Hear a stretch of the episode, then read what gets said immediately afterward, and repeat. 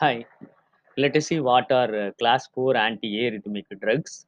Class 4 anti-arrhythmic drugs are blockers of L-type voltage-gated calcium channels in the myocardium. They decrease the phase 4 depolarization in the SA node and the AV node. Uh, the dihydropyridines are not used as anti-arrhythmic drugs. Only verapamil and diltiazem are used as anti-arrhythmic drugs.